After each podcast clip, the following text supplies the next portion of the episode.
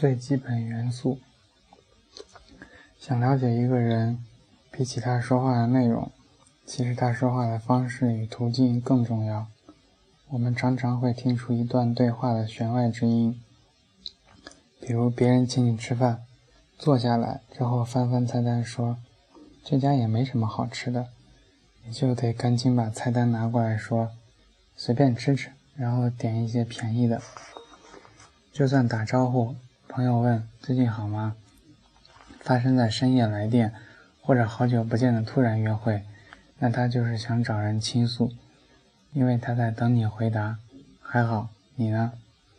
医生朋友告诉我，一个自杀的人一般会选择，一般会选择好自杀的方式：投河、上吊、服毒、卧轨、割腕。他会上网查好资料，哪一种更符合他的意图。这些方式致死的时间和可能性，他会比普通人更了解。真正自杀的人，他恐惧的只有一点：死不掉怎么办？所以买安眠药的目的大多不是死亡，而是恐吓、威胁，甚至是表白。因为安眠药吃不死人，发现的早，喝矿泉水然后呕吐，发现的晚，送进医院去洗胃。买的是除草剂。那求死的心坚硬的可怕，除草剂无法抢救，只能慢慢失去身体机能，几天到十几天后死亡，没有治疗的可能性。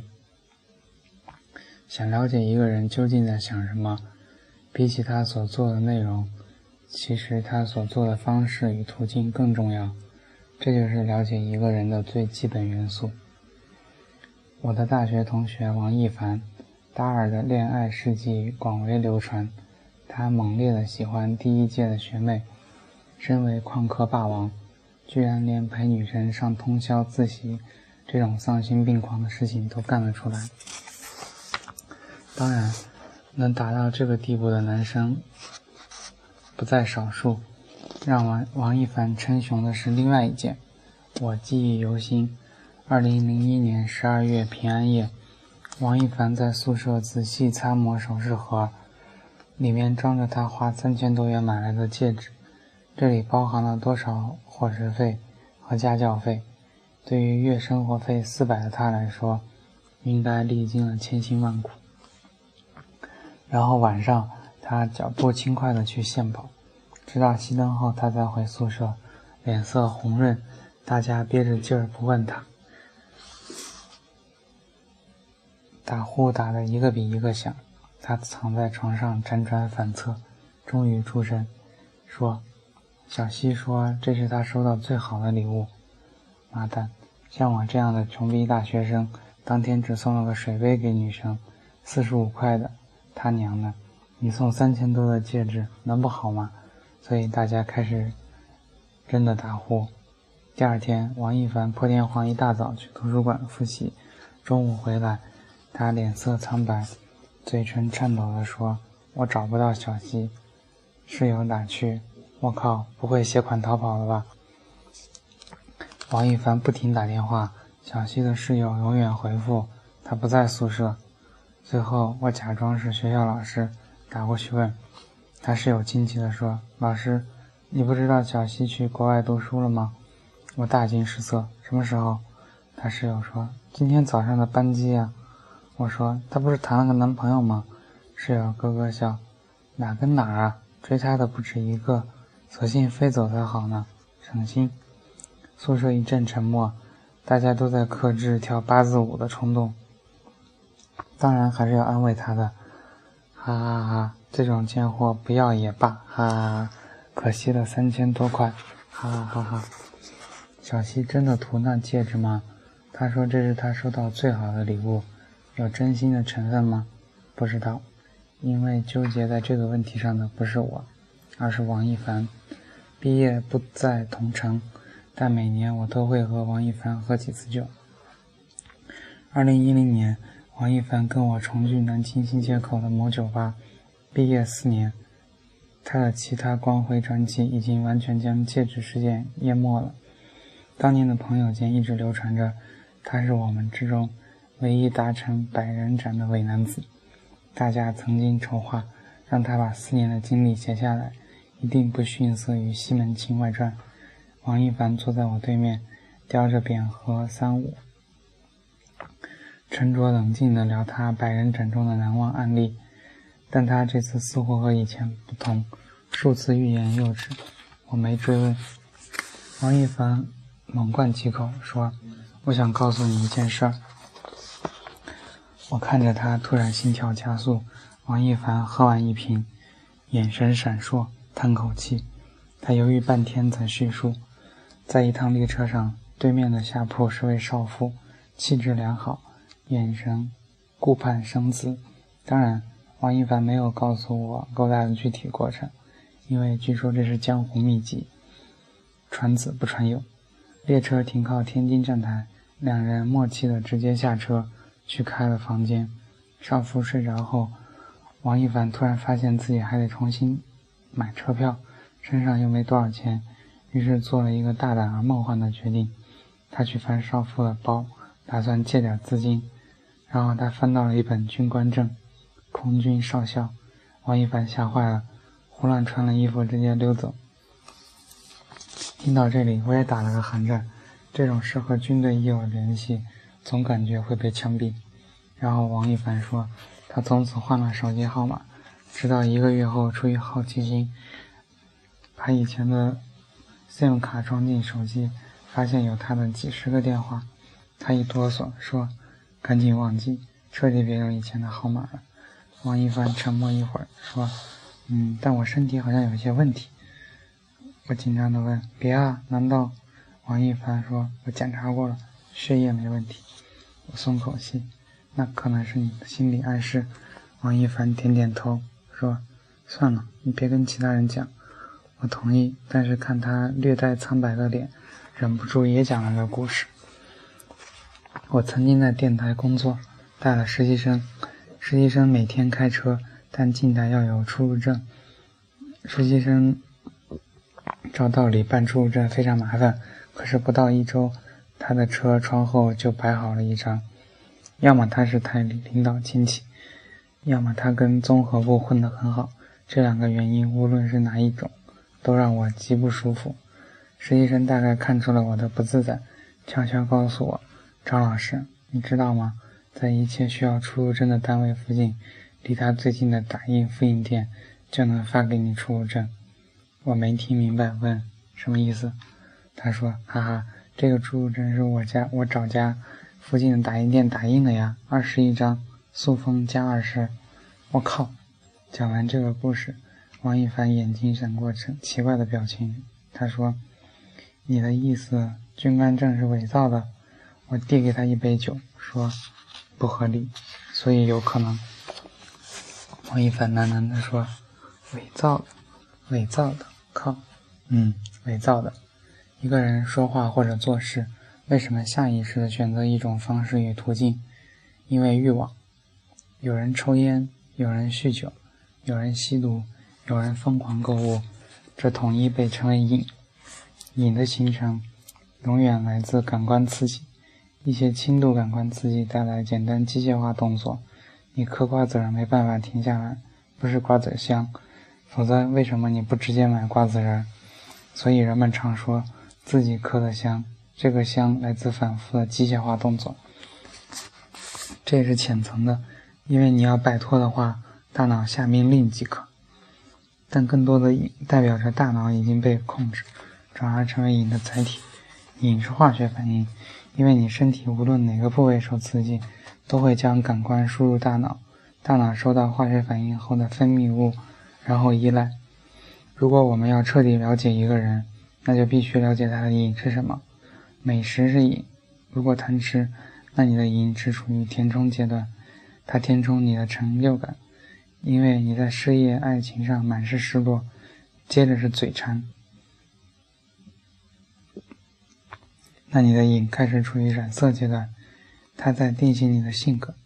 最后要为一顿食物做出牺牲，跋山涉水，那你的瘾就处于最后阶段，腐蚀，因为它成为你的准则。它彻底腐蚀了大脑。饮食欲望，无论是填充、染色还是腐蚀，都呈现为欲望。打游戏、买高跟鞋、刷微博、熬夜、抑郁、旅行、说风凉话、八卦，都是瘾。那么你的欲望是什么？当到达腐蚀后产生的后果，你无法想象。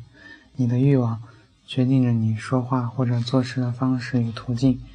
欲望就是最基本元素，称之为元素。你要明白，一个人背后的真正意图，并不是艺术、哲学、心理学、社会学可以抵达的。要完成最基本目标，最终手段是数学和化学。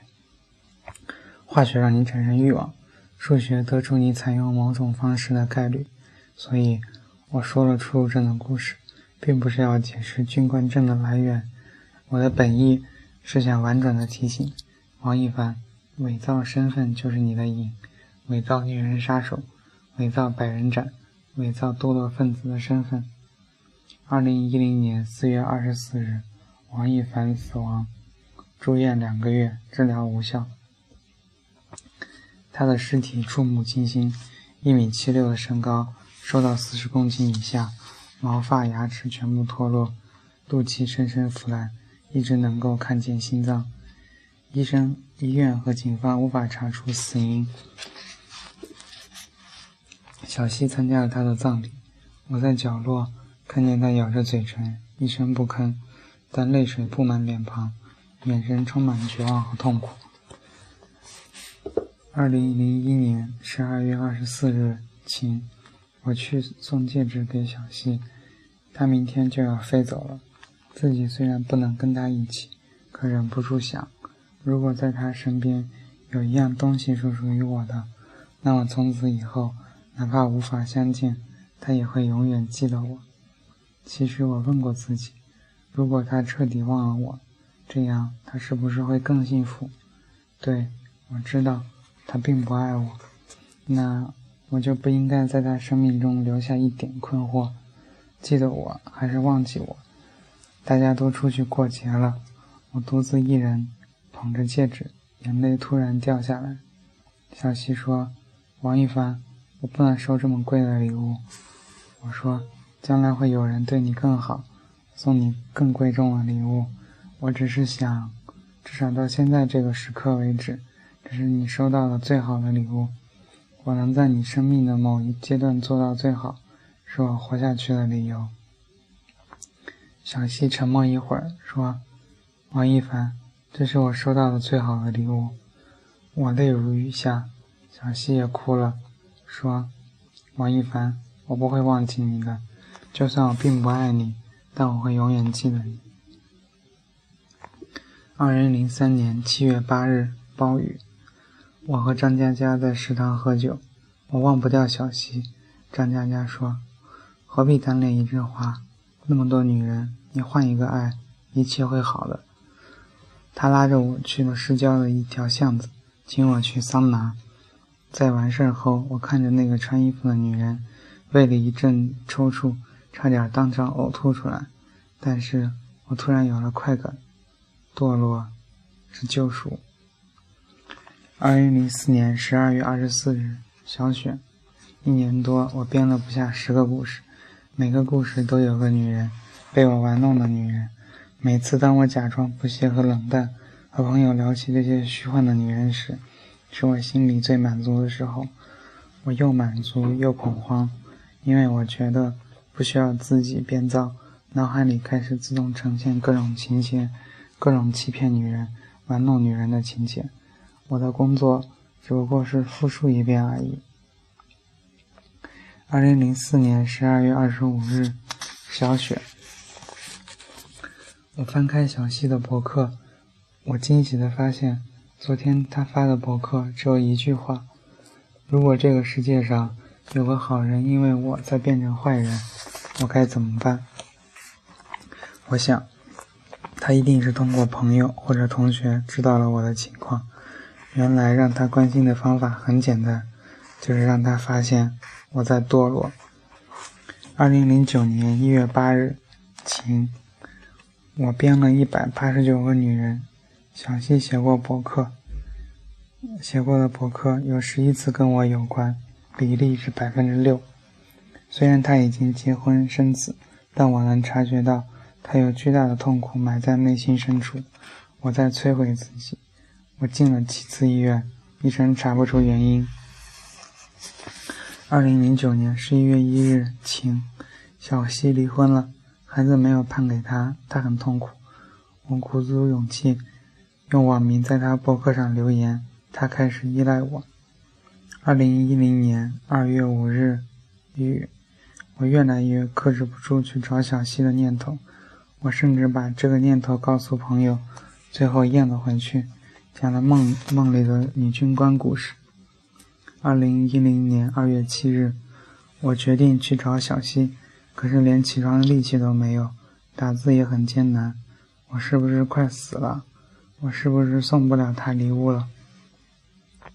在我合上王一凡日记本的时候，恐慌充盈心脏。当瘾到达腐蚀的阶段，呈现出的欲望欲望如同地狱的火焰。吞噬我的身体和灵魂。你呢？你有什么瘾？到了填充、染色还是腐蚀的阶段？你在发胖吗？你在愤怒吗？你在淘宝吗？你在发呆吗？你在诅咒吗？你觉得如今的生活模式是理所当然的吗？会不会在梦里发现已经离原本的自己很远？一切像小小的苗，种植在你心里。你施肥，你浇灌。你下意识的保护它，只要被药片催化，一棵参天大树就枝叶繁茂，绕住你的大脑。你的方式与途径被欲望控制到了什么程度？我不知道你，但是我知道我自己。每年我将酒杯递给王一凡的时候，看着他忽飘忽的眼神和毫无异样的酒水，心里都有个声音在喊：我得不到的女人。都将痛苦终生，和我抢女人的男人都得死。嗯，今天的故事讲完了。